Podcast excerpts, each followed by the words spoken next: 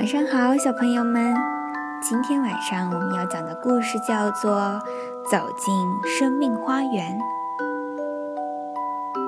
孩子坐在他的岛上，一边看着这个世界，一边思考。孩子看到了战争，他想，应该画出军人的制服和长枪，应该把长枪画成小鸟栖息的树枝和牧羊人的笛子。孩子看到了饥荒，他想，应该用绳索抓住云朵，让雨水灌溉沙漠。应该挖掘着水和牛奶的河流。孩子看到了忧伤，他想，应该学习加减乘除，应该学习和别人分享金钱、面包、空气和土地。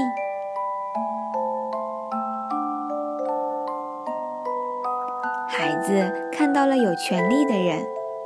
他们贪心、自私，喜欢命令别人。他想，应该让他们睁开眼睛，或者请他们离开。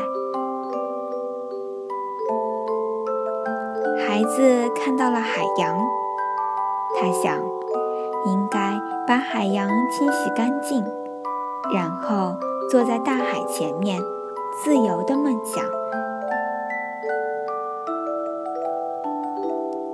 孩子看到了森林，他想，应该在森林里尽情的散步、探险，应该写下那些被遗忘的童话，然后躺在柔软的草地上，静静倾听。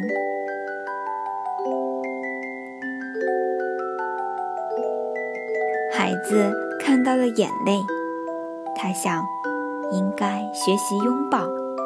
学习不要害怕亲吻，应该学习说我爱你，即使没有人对你说这三个字。